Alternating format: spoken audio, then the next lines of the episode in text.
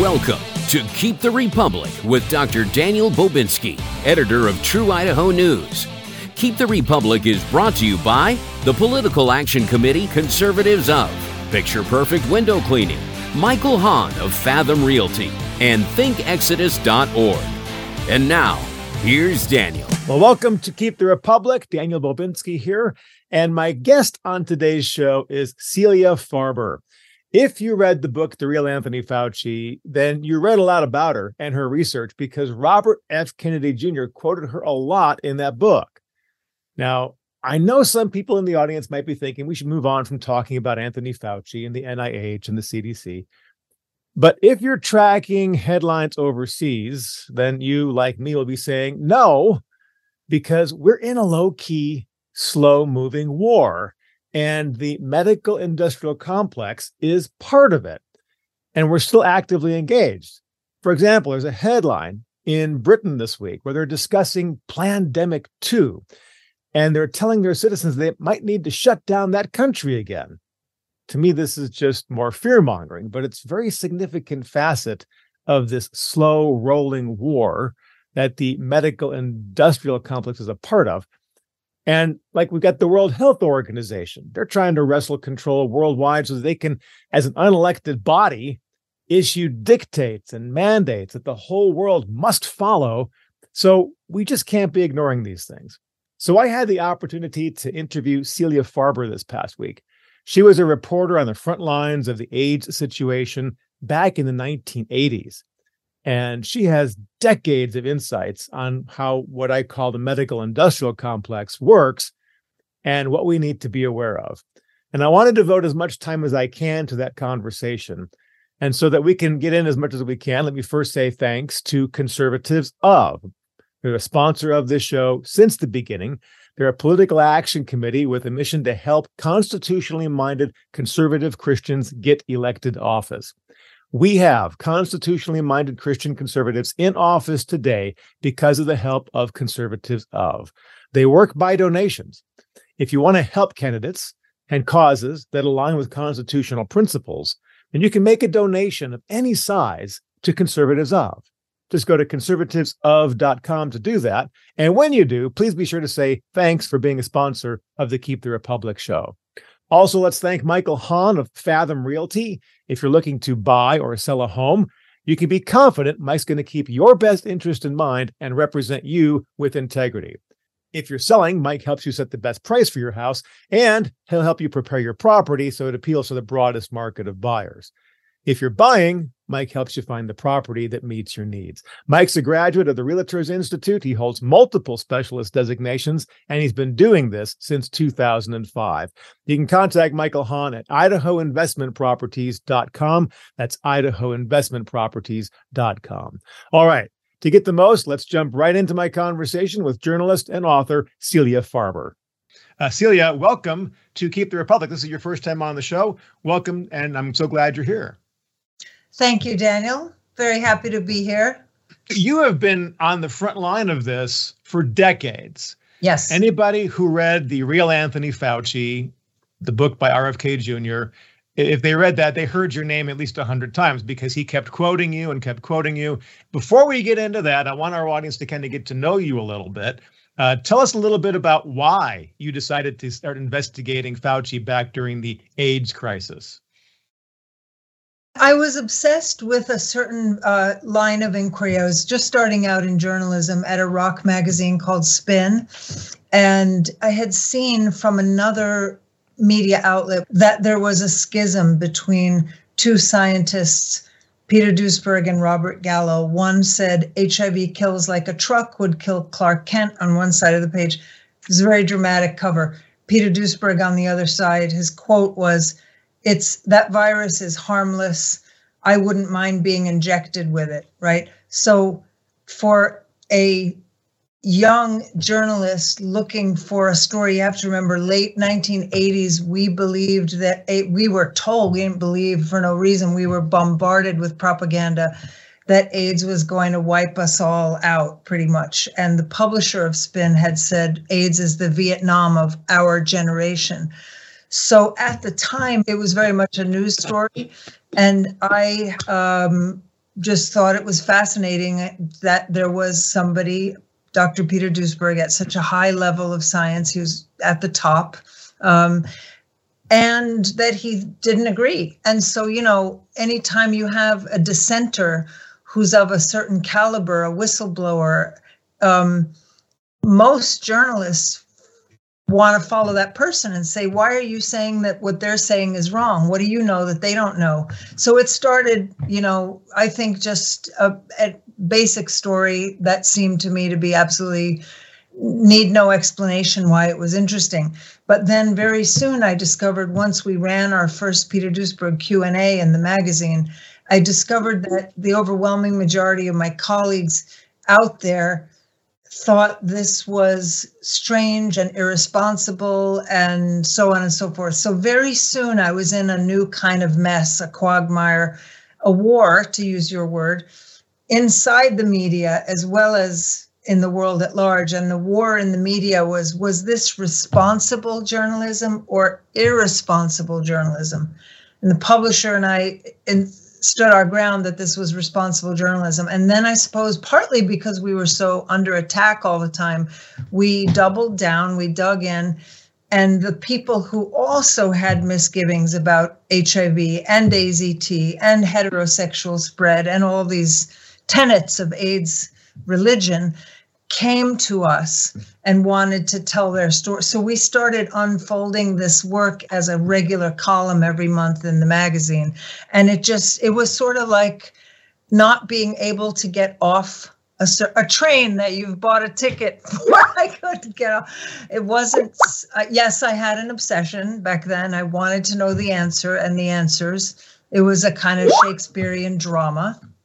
Well, you know, it's interesting that you say that because I've read your book and your writing style is so, uh, it, it's not just factual, right? You actually interweave it. It's almost like you say you said Shakespearean. Well, you're not you don't write Shakespearean, but you certainly tell the story and it's a very engaging read because you don't just say, "I, I talked to so and so." You describe the environment. You take the reader and you place the reader in the room with you, and you really feel like you're you're a third party to the conversation. I really want to compliment you on your writing style with that.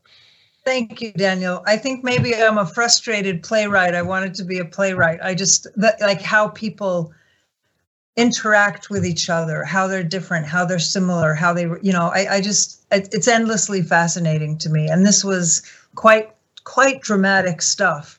And there were such unbelievable characters, if I may. Now, I have to say, Tony Fauci, I would call him the godfather. He was distant. He we knew that he was pulling the strings, but it was really these figures like Robert Gallo, and um, and then there were AIDS activists who were fighting for the drugs to get approved and attacking people who criticized them. So there was a, a big street brawl all the time that Tony Fauci never got. He never got himself dirtied with that, but he was, as I say, the godfather. So it wasn't until Robert F. Kennedy Jr. put a a narrative and investigative circle around Anthony Fauci that even I began to see him as the uh, central, what's the word I'm looking for?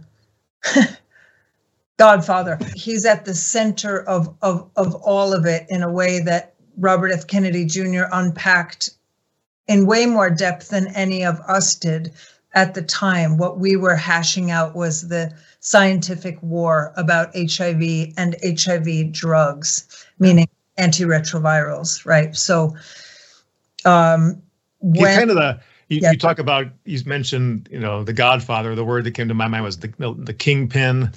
Yeah, he, because he was the guy doling out all the money. Yes, yes, or stopping the money, as it were, for anyone who took one single step out of line, whether it was in an interview or, God forbid, a scientific paper or even a proposal. One, I mean, it, this was like hardcore. I would say Maoist crack they the, anybody who even said i think there are several factors involved in the cause of aids goodbye funding. Anthony fauci never funded as far as i know a single research study that looked at cofactors in the causation of aids because to, to these hardline hiv stalinists if i may call them that any Amazing. single opening of any door, you know, any kind of glasnost perestroika that they that HIV by itself wasn't the Clark Kent, as Bob Gallo said, right? The the need no other cause of AIDS, that it just killed like a truck, that it killed everyone who tested positive, that it killed fast, that it killed unequivocally, mercilessly. All those, that kind of branding of HIV in the early years was very critical to their dark success, critical so, to getting people on toxic drugs. And one of those toxic drugs was AZT. And my understanding is that Fauci had a financial interest in that as well. He was really pushing this AZT. I remember hearing the news. I mean, I was not reading you at the time. I was in the military at the time. I'm overseas, but I'm watching in the news and I'm seeing, okay, Arthur Ashe dies of AIDS. and I'd come to find out after learning about all this in your book and, and Kennedy's book that no, he didn't die of AIDS. He died from AZT. That's right. Yeah. Yeah. Um, so yes, uh, Arthur Ashe, Rudolf Nureyev, Freddie Mercury, Kimberly Bergalis, you know, so many from those early years. If if we went back as prosecutors sometimes do and rethink a, a murder and a suspect, if we went back, yeah, those deaths are all were all tragically um, iatrogenic, to use big word. That good means, word. Yeah. Yes. So, but this is what I want to point out to the audience because we have a history now. You describe how the NIH and the FDA and the CDC all work together to just these are the drugs that we have to use. As you said, we can't consider anybody else. Duesberg and people like him were canceled way before the term was ever invented. Stopped getting all kind of money because Fauci was running the purse strings. And he was offered the leadership role at the NIH. He turned it down. And the reason is because he would no longer have control of the purse strings for who got what kind of funding to do research. That didn't change with the COVID situation. Any talk of ivermectin or hydroxychloroquine, what we on this show we can mention those those words, but on other radio shows or TV shows, those are the drugs that shall not be named. Why? Because if you do, you get shut down canceled. I'm still getting videos that I recorded two, three years ago. I'm getting notified from YouTube. We're removing this from our channel because it violates the teachings of the World Health Organization. You can't violate what they say. That's not science. We need to be able to discuss these things. So, I, I'm trying to point out to the audience is this is not going to go away. Here we have in Britain Plandemic 2.0. We had uh, the another event planning from from Bill Gates where he's planning a new enterovirus.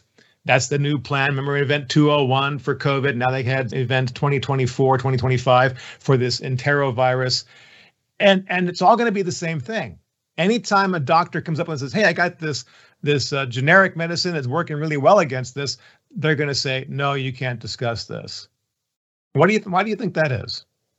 Yeah, so these weird fatwas they issued uh, you know, Fauci at the top, um, fatwas against medications, treatments, treatment courses, and paths that were clearly on the street level working and even and doctors and th- this was really doctors came out of the woodworks in this case and said but my patients are leaving the hospital when i treat them with this so uh, what i had been through it all before as you say it was no surprise to me but I saw so many I would say maybe not naive Americans, that's the wrong word, but Americans who had never been through this. And I saw their their shock and horror.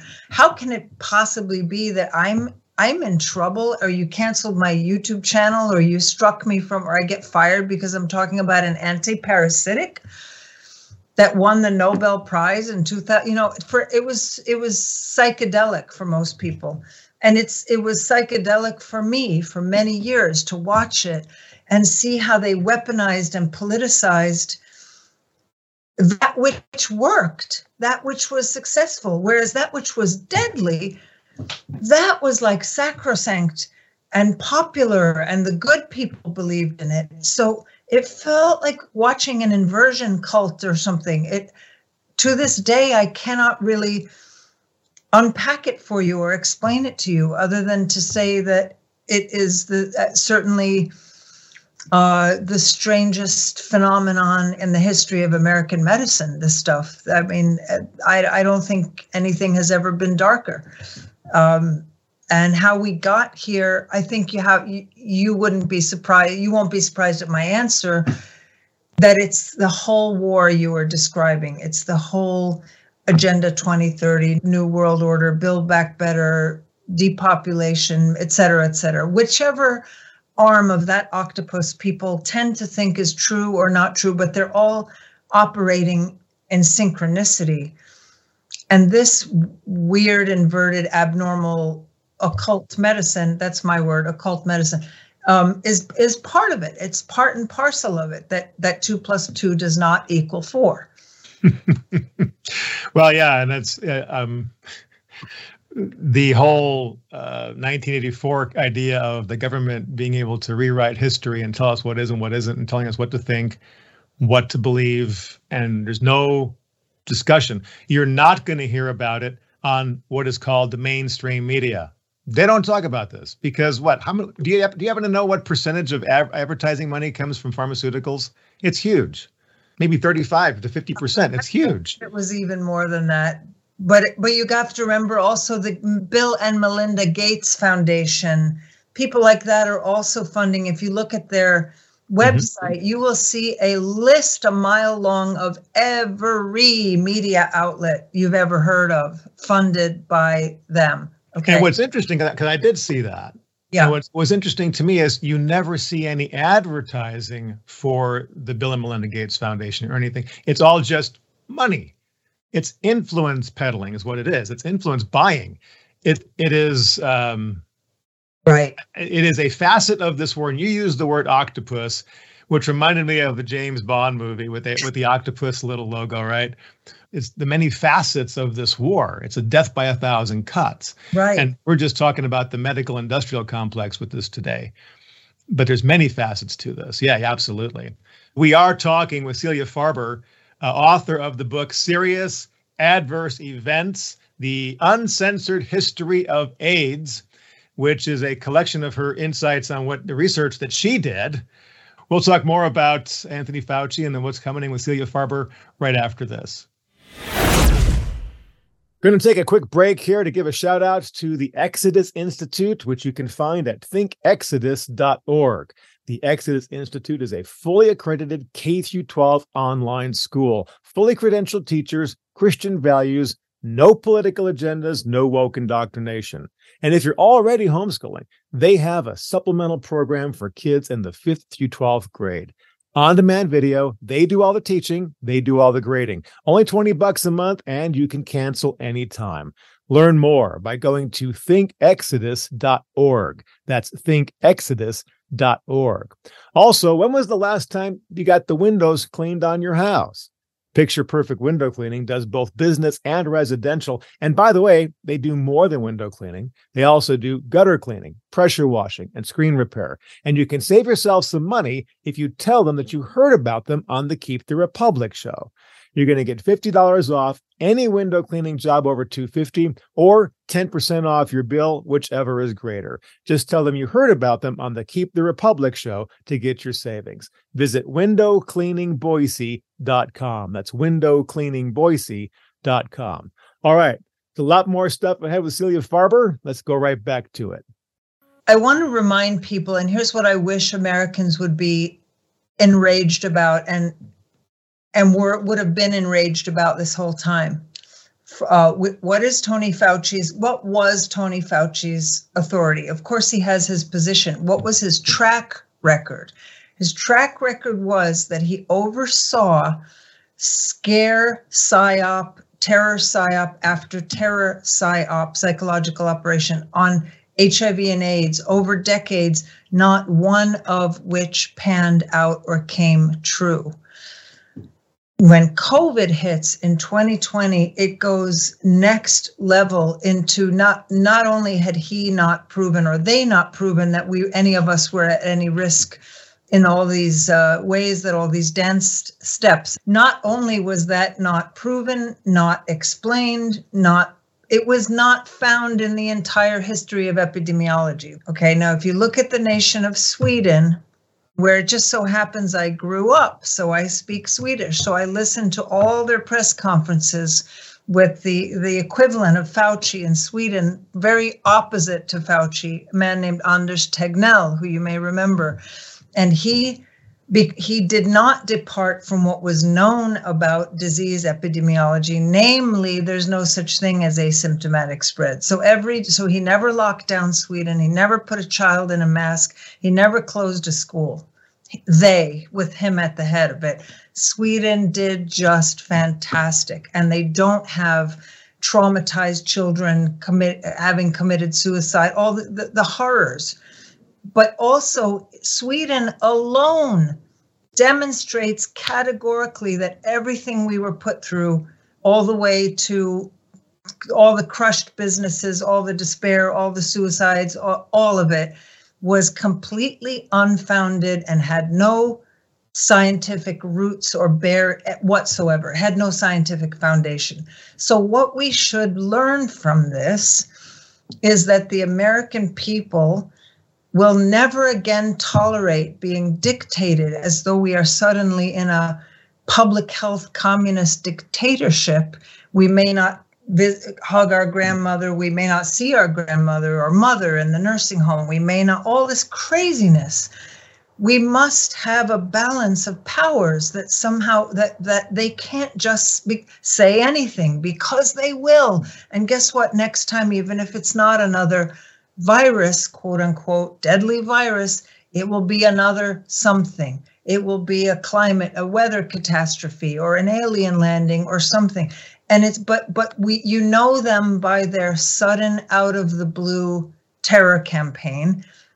By them, I mean I'm just going to call them the globalist elites. Are you? Do we agree on that term? Oh, absolutely. Right. And self-appointed globalist elites. Self-appointed globalist elites, and this is exactly how they abuse and terrorize and vandalize and rob people of, of, of every freedom, of property, of everything. And so the, the entire conversation now should be about what can we the, of course the founding fathers couldn't have imagined something like this what can we do to protect ourselves to protect our families to protect our businesses to protect our our in fact it's it's it's every facet of life that they attacked. Uh, you talked about the the the DoD co-opting the, the military industrial complex co-opting all this. The DoD helped fund yes. the Wuhan uh, research lab in China. Yeah. The DO, what's the DoD doing funding gain of function research. What are your well, thoughts on that? That doesn't actually surprise me. It was Peter Duesberg who told me many years ago all of these organizations are military, right? We have a surgeon general. They sit there with their uniforms, their stripes. The, the, the military industrial complex and the so called public health apparatus they were born together and have emerged together. I believe it was the CDC that was the first one, and it came out of the Civil War, maybe something to do with malaria. Sorry, my history is a little bit weak there. Their root system is entirely conjoined. But in the American mind, these are doctors they are uh, they're not people lording over enormous kind of you might say war budgets. We expect that of the so-called military industrial complex but we expect these guys to be well i don't you know anymore you know benign and helpful and they want everybody to be okay. So so all all of this has to be reassessed and frankly the the absolute darkness of the public health apparatus. I think pub- public. I don't even like to say public health. It's a very, it's it, it's it's a very dangerous animal. What is public health? There's health. There's just health. What makes people healthy? What makes people sick?